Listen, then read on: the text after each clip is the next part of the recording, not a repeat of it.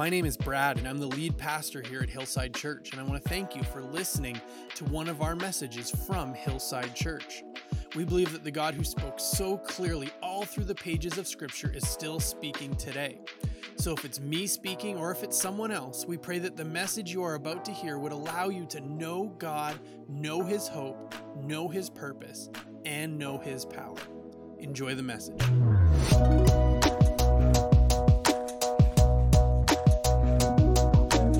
Turn in your Bible to Luke chapter 15.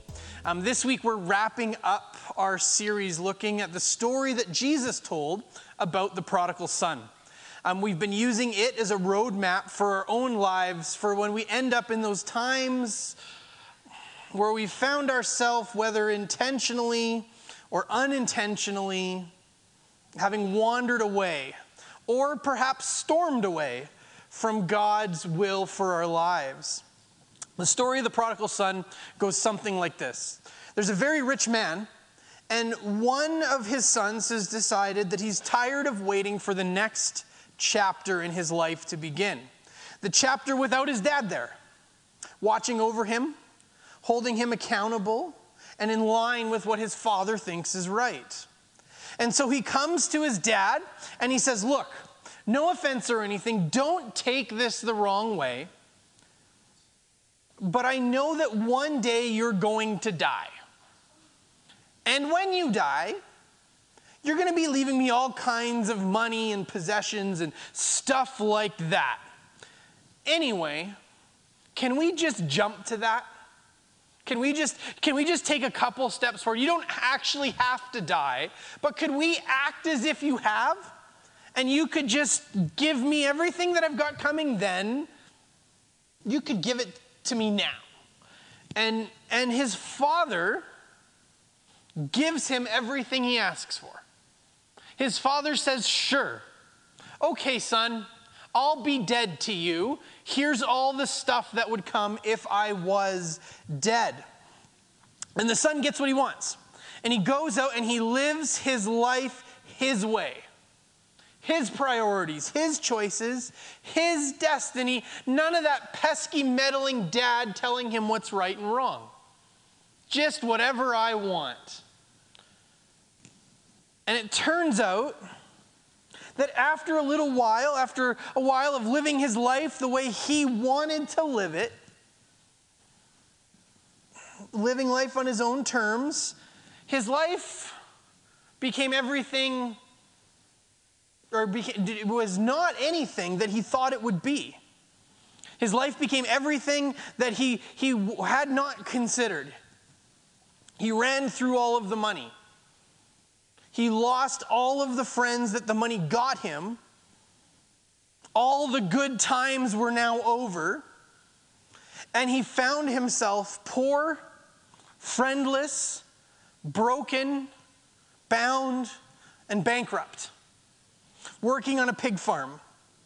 But it's not just that he's got a job on a pig farm and somehow for the son of a rich man, that, that, a job like that, well, that's just too beneath him for his status and his purpose.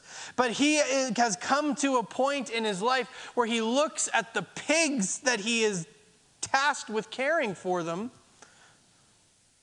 and he finds himself jealous. He finds himself looking at the pigs and saying, Man, if only I could eat some of that.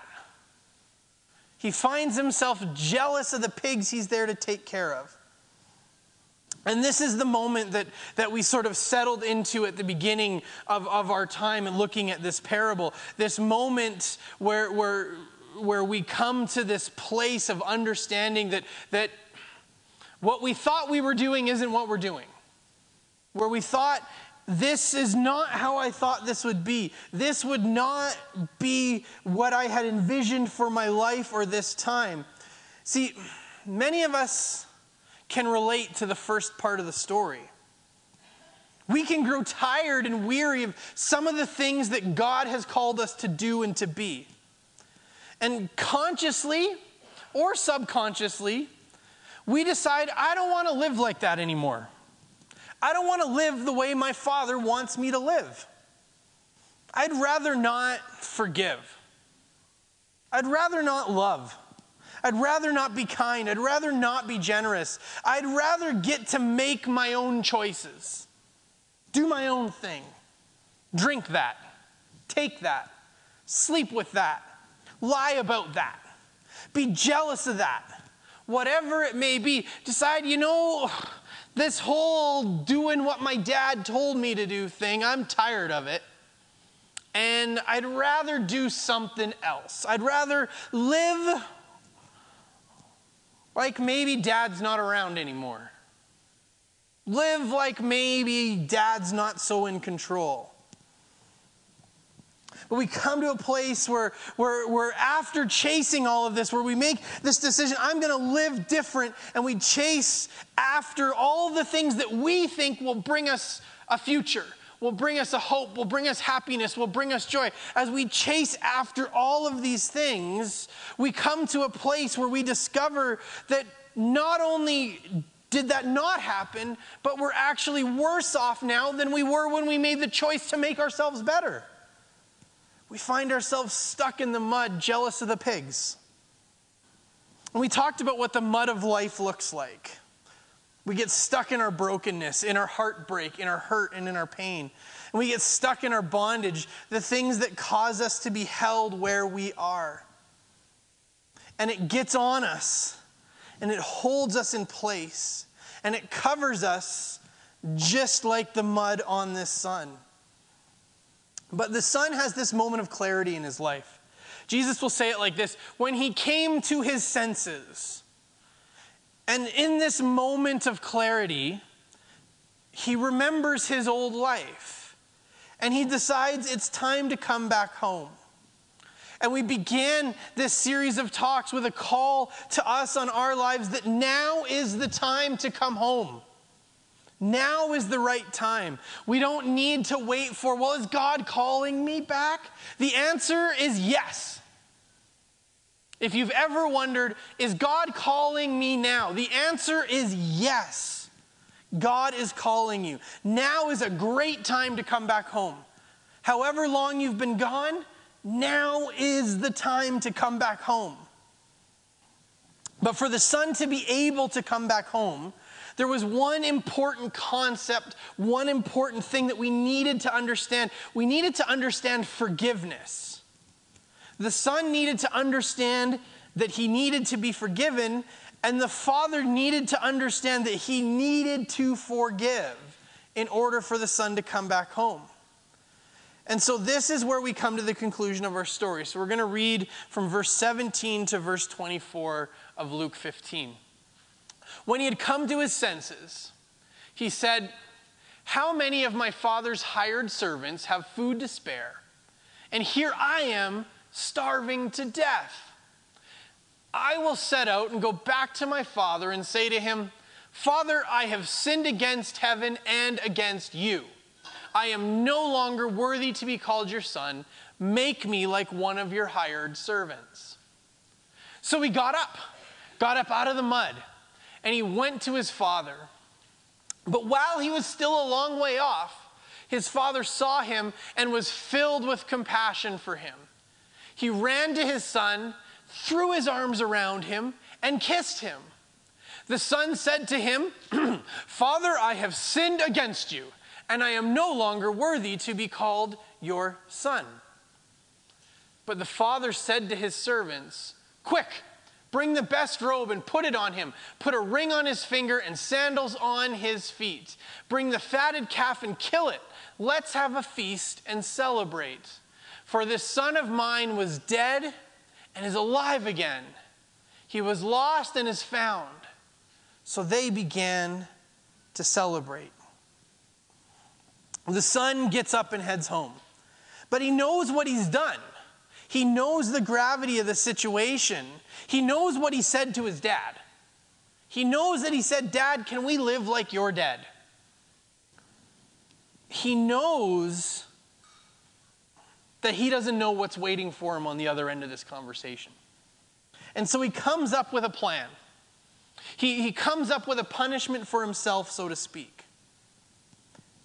He's going to go home, but he's not going home, as a son. He's going home as a servant. But we find the father watching and waiting for his son to come home because he had made a predetermined faith decision, like we talked about last week. He had made a choice that he knew exactly what he was going to do the moment he saw his son. He didn't wait for that moment. He didn't wait till his son came walking through the door to decide, this is how I'm going to handle this.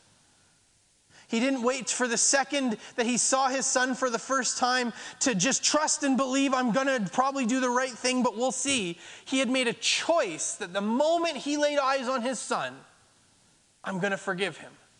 I'm going to embrace him. I'm going to, to love him.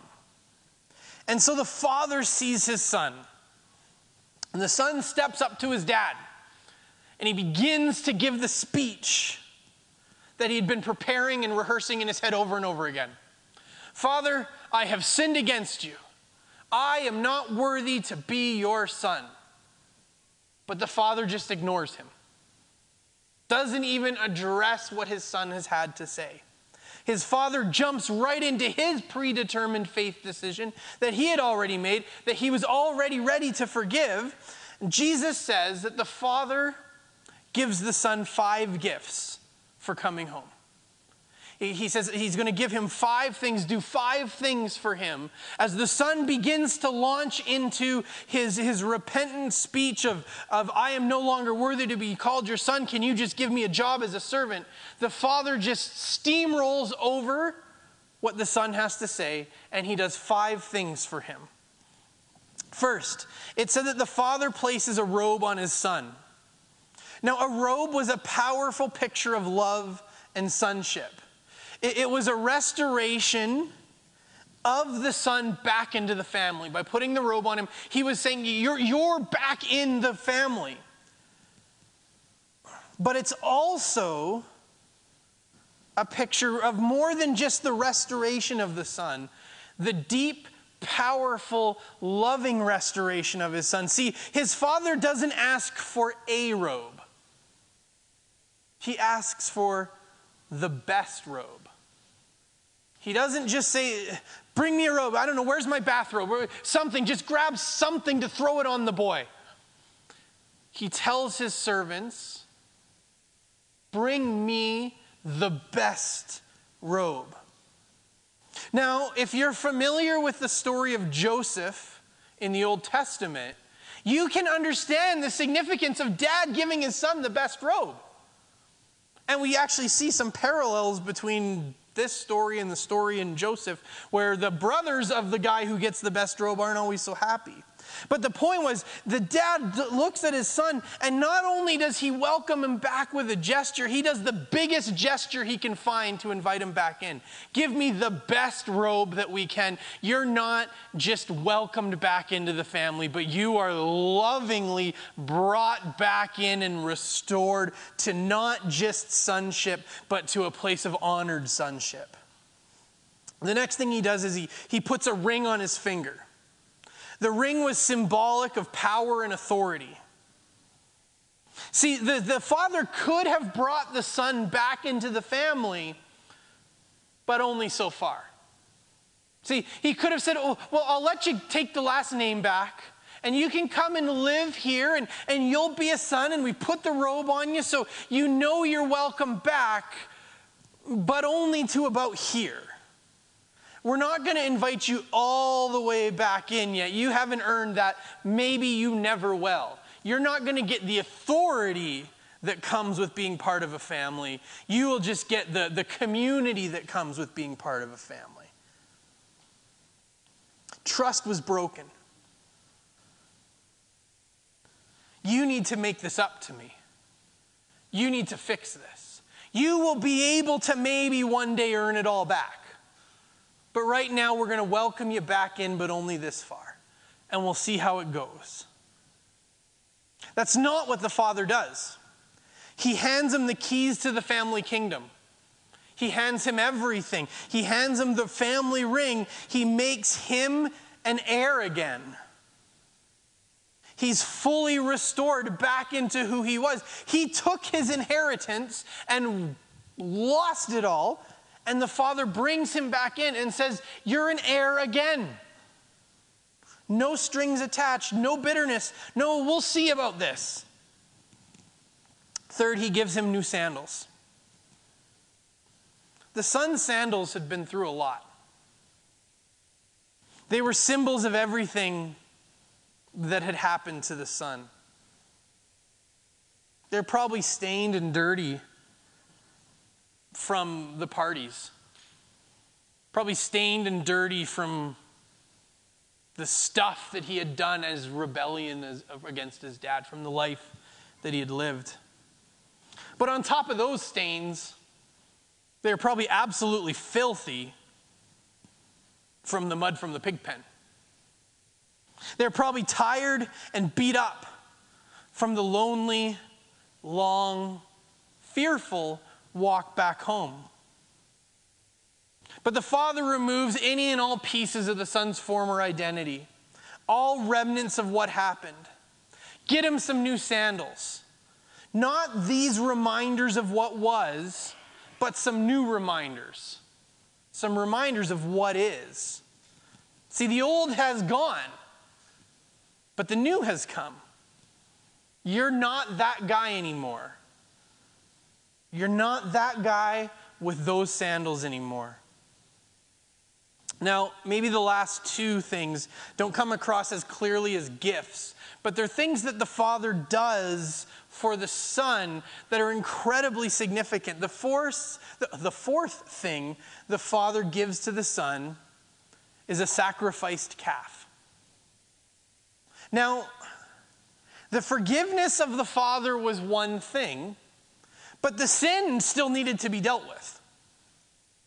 See, Jesus hadn't died yet. Jesus is telling this story. This is still the old covenant. This is an old covenant understanding story. And something in the old covenant has to happen when somebody sins.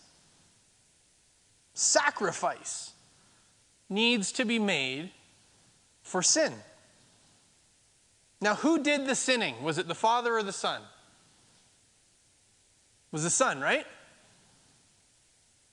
But who provided the calf? The Father. See, the Father doesn't say, now, how are you going to pay for your sins? How are you going to pay the penalty for your sins? How are you going to handle this? The Father takes on the responsibility of the sin of the Son. The Father pays the price for the sin the Son had committed. The sacrifice for the sin is paid for by the Father, not the one who sinned. The Son was not asked to pay the price or pay the wages that his sin had earned.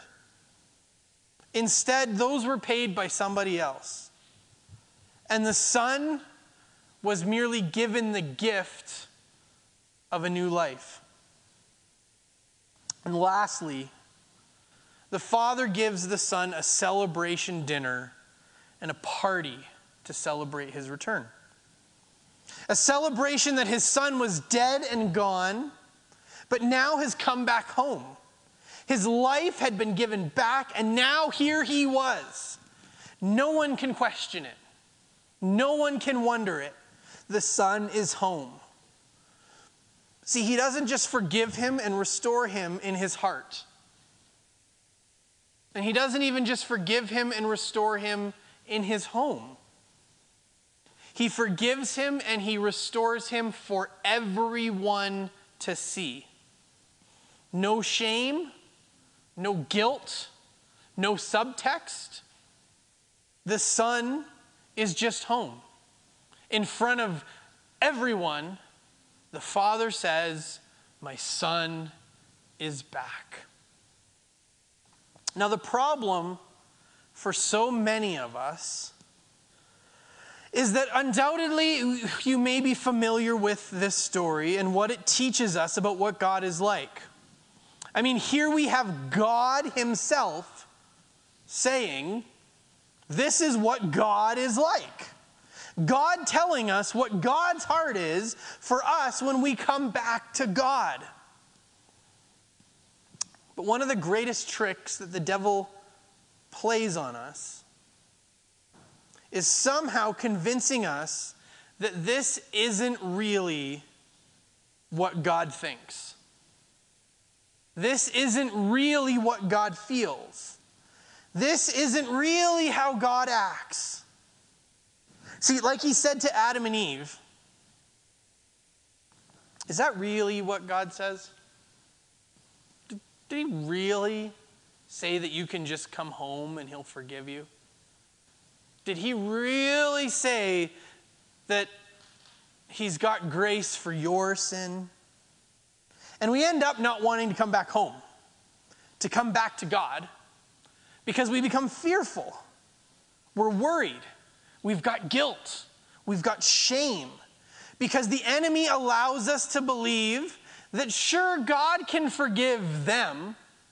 The Father can forgive the Son in the story. But me, I'm different. God can't. God won't forgive this. What if He's mad at me? What if He punishes me? What if He's angry with me? What if I've gone too far? What if I've done too much? What if the prodigal son pales in comparison to me? I really should try and deal with it on my own. I really should try and fix this before I come back. And that right there, my friends, is how bondage is born.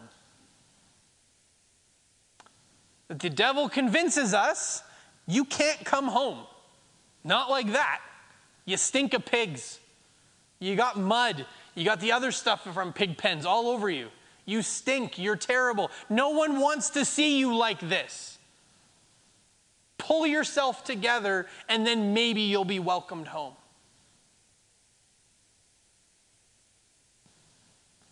And we buy into it because we know how bad we are. We know how stinky we are. We don't have to be convinced of our own guilt. We have to be convinced of our own value. We have to be convinced of our own worth in the eyes of the Lord. But here we have the incarnation of God Himself telling us that this is how I, God, see you. This is how I, God, love you. This is what I, God, will do for you when you come home. Come home. Come back to me. God is extending the offer to you. And just like a few weeks ago, it's still time to come home. It's still time to come back. Now is the time. I said that to you a few weeks ago, and maybe you didn't take me up on it, and you think, man, I missed my chance. The pastor said now, and now's not now. That was three weeks ago. Now is still the time. Now is the time to change your future. Because now is the time to change your present. And now is even the time to change your past. You are invited by God. You are welcomed by God. God invites you. Now is the time. All it took for the prodigal son was for him to come to his senses. He realized the mud around him. All we have to do is come to our senses, realize the mud around us, and accept the love of our Father to change us. And to close, I want to take a moment and just look at the transformation that happens in the life of the Son. And hopefully, it gives you some hope for what can happen in your life. See, remember the low point of the Son. He longed to fill his stomach with the pods the, pe- or the pods the pigs were eating, but no one gave him anything. He was destitute, lost, broken, poor, bankrupt. He was at the lowest point he could find himself. But simply by choosing to open his life to his Father again. In a moment, he went from br- or bankrupt to beloved, broken to beloved, bound to beloved, bankrupt to beloved. He had done nothing. He deserved nothing. When he said, I've sinned against you, I'm not worthy to be called your son, that was accurate. He had told his dad, I want you, we're going to live like you're dead. You, he no longer has a father, he's no longer the son. He had earned nothing. But the father gave him everything that he could not have in himself. He came to his father past the point of empty handed. Empty handed was long in the rear view. He came to his dad less than nothing. And his father didn't see that. His father doesn't even hear it. His father just gives him everything. There's one more place in Scripture that I want to look at today and see the invitation, the promise that God has for us today. It's Isaiah chapter 55, verses 1 and 2. Come. There's that invitation again. All you who are thirsty. Don't just come when you have it all together. Don't just come when you're satiated. Don't just come full on everything you could muster for yourself. Come in your time of need. Come when it's not all perfect, not all great, not all it needs to be. Come in your thirst. Come when you need something. Come to the waters. And you who have no money, come in your weakness. Come in your lack. Come when it's not all there. When you cannot provide for yourself. When you cannot do it yourself. When you are unable to do it on your own. When you have no money, come buy and eat. Come buy wine and milk without money and without cost. Come and receive it from me. You are thirsty, you are hungry, and you have no money, but come because I'm going to give it to you. Come and eat without money. Come and receive what you have no right to. Come and receive what you have no option for. Come and receive what you cannot provide for yourself. Come and receive it from me. Verse 2 Why spend money on what is not bread, and your labor on what does not satisfy? You can try on your own. You can try your best. You can give it everything you have. You can do all that you can do. But the truth is, at the end of all of that, you're never going to find what you need. Your efforts, our efforts, they can only lead us to nothing that is ultimately meaningful and satisfying. Our efforts only lead us to mud, to brokenness, to bondage, and to bankruptcy. Why spend your money? Why spend what you do have on what is not ultimately going to feed you? Why give all of your time and effort into something that ultimately isn't going to give you what you're looking for? Listen, listen to me. Listen to my calls to you to come back home. And when you do, eat what is good, and you will delight in the richest of fare. You will go from broken from bondage, from bankrupt, from the mud, to where you were always meant to be, to where your destiny was always created to be, at home with your Father who loves you and who forgives you, who will fill your life with everything you need, even the things you cannot do for yourself. We go from bankrupt to beloved. Come, all you who are thirsty, come to the waters all you who have no money. Come and buy and eat. Come and buy wine and milk without money and without cost. Why spend money on what is not bread and your labor on what does not satisfy? Listen, listen to me and to eat what is or, and eat what is good and you will delight in the richest of fare. Friends, we are invited to move from bankrupt to beloved. Let's pray. Father God, I thank you that your expectation on us is what it is. That you know us so well, you're so intimate with us, that you don't ask us to do something we just simply cannot do. You don't ask us to come satisfied. You don't ask us to come with already what we need prepared. You don't ask us to come in anything other than our brokenness, our bondage, and our bankruptcy.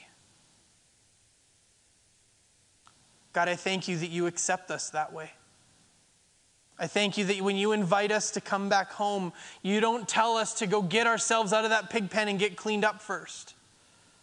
But that in the stink and the filth of the pig pen, we have the picture of you coming running to hug us and kiss us.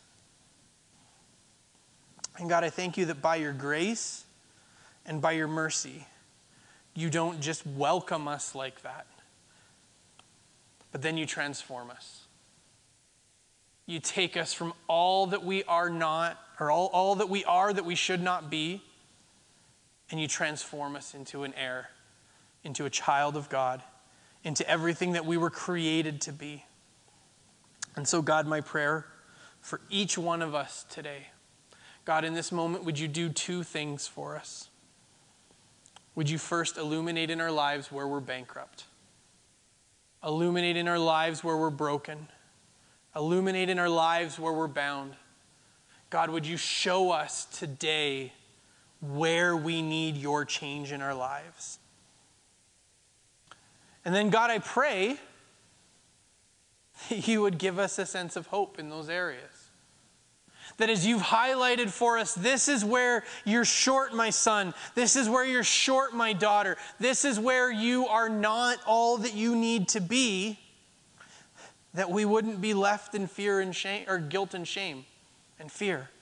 That we wouldn't somehow just be highlighted what's wrong but god would you give us a hope? Because in highlighting it your invitation stands. Come. Come to me. We sang it this morning. All who are thirsty all who are weak come to the fountain.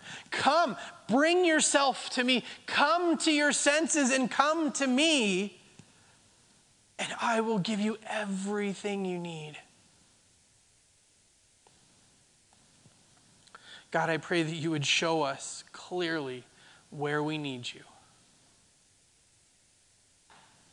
And then, God, would you give us such hope because we need you? And your promise to us is that you're going to work in us and through us. Thank you, Jesus, for your work in our lives. Thank you, God, for the love of our Father who invites us back home. Whatever we've done, we are welcomed back home. Thank you, God, for your love in our lives. Thank you, God, for your love in my life. We love you, Lord. We're so thankful for you. In your name, Jesus, we pray. Amen.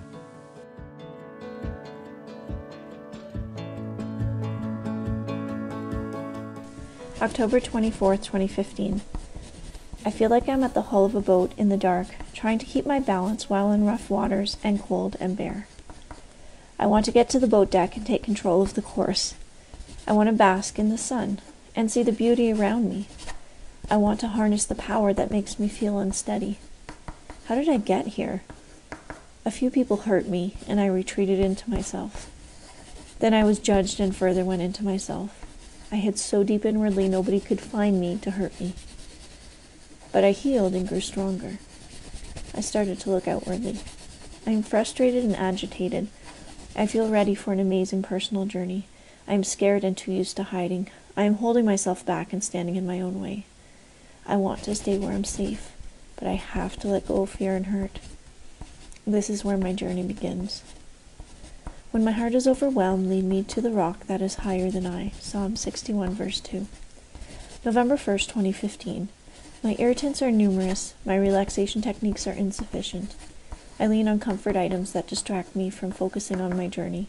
Morning until night, life is grueling and relentless. But I don't hate the journey. Rather, I would just like some peace. I'm still at the bottom of the boat, but I'm working up the courage to do something. The battle is in my head. I have all I need. I'm grateful for all I have. I love my life. None of it is perfect. None of it is everything. But what I have, what I'm a part of, I'm happy. I hope I can be an example to my children of letting God into my heart. I don't have any idea what it will look like, but I trust in God the Father, the Son, and the Holy Spirit. Dear Jesus, help. Pick me up and show me the way. Surround me because I am lost and lonely. November 4th, 2015. I'm miserable today. I came in contact with a bunch of arrogant people, argumentative, loud, obnoxious, disruptive, harassing, and now I just want to be left alone. I'm at the foot of the steps of the boat hall, waiting to take my first step. I'm uncomfortable, and the battle in my head is full on. Dear Jesus, I pray for peace and courage. November 11, 2015. The past five days have been the usual, not enough time in the day to do all the things I need to do. I need some positive ener- energy to face my day with strength and courage. Fear not, for I am with you. Be not dismayed, for I am your God. I will strengthen you. I will help you. I will uphold you with my righteous right hand. Isaiah 41, verse 10. November 28, 2015. As change starts, as I start on my journey past the point of no return, as I shut the door behind me, as I enter the light from the darkness, I feel agitated and uncomfortable. Even if I wanted to, I can't go back. I feel lost. I pray for a light unto my path. I pray for strength, energy, and resolve. I also mourn what I lost while I was hiding. Thy word is a lamp unto my feet and a light unto my path. Psalm 119, verse 105. September 12, 2016. Almost a year ago, I wrote in my journal that a great personal journey was beginning. A year later, I feel so much progress has been made. I want to make sure I have a clear vision of my purpose. The biggest shift is understanding it's not about me. As well, I now understand I need time at the beginning of the day to connect with God. Only then can I start my day. November 15, 2016. In the last year, I've come a long way. I've spent a lot of time reconnecting with God and talking to Him. I feel blessed and full of love, but I work tirelessly to fulfill my purpose. My purpose is clearly to bring God's love to the earth every day through acts of kindness, great and small. I expect another year will pass in the blink of an eye, and I hope to continue to grow my relationships and grow in discipline and focus on His plan for me. Daily Prayer 2017. Dear Father in heaven, I dedicate this day to your glory. I renounce fear, shame, guilt, and stress in my life and the stronghold it had over my life in the powerful name of my Lord, my Savior, my healer, my King, Jesus Christ, Son of God. I walk with the Holy Spirit in freedom, victory, and wholeness. I choose to love all God's children because mercy triumphs over judgment. I pray for wisdom, strength, and endurance in my roles. I pray for a special blessing of safety, peace, and meaning for my family. Let Christ's light shine through me. Easter 2018. Today I may not understand, but I know my God is faithful. I can place my trust in Him. April 6, 2018. I thank God for the slow and steady deepening of our relationship. In seeing my weakness as control and distraction, I've been able to understand that God is my source, and I just have to trust Him and keep refocusing on Him. I feel I've been tested in many ways, especially the last six months. I can't say it's all been good or that I'm proud of how I handled it, but I can say I trusted God. August 16, 2019. My priority has to be aligning my values with my actions through prayer. I can't do it on my own, or I would have done it already. I surrender to Jesus Christ, my Savior, my Lord, my Protector, my Redeemer, my friend, my healer, my King. Lord, take this broken body and sinful spirit and make me whole. I am nothing without you. Fill every imperfection with your perfection. Examine me, O God, and know my mind. Test me and discover my thoughts. Find out if there is any evil in me, and guide me in the everlasting way. Psalm 139, verse 23 and 24. April 17, 2021. I once was lost, but now I'm found.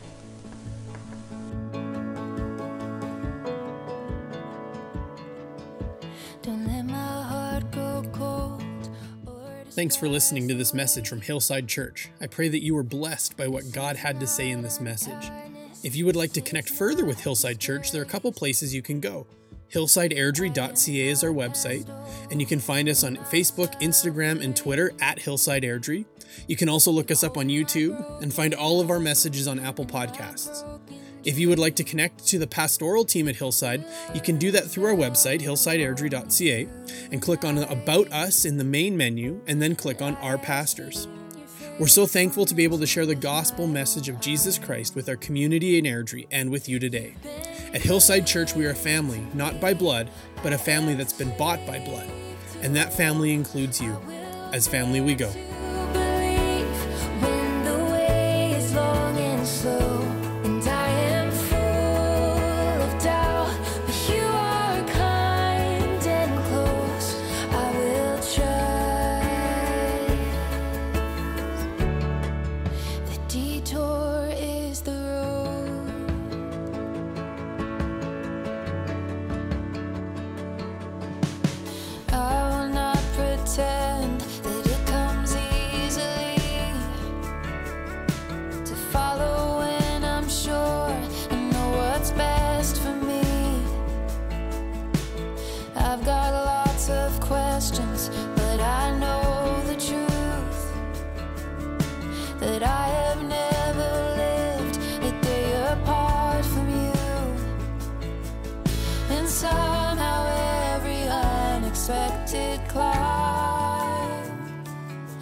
Your goodness that much harder to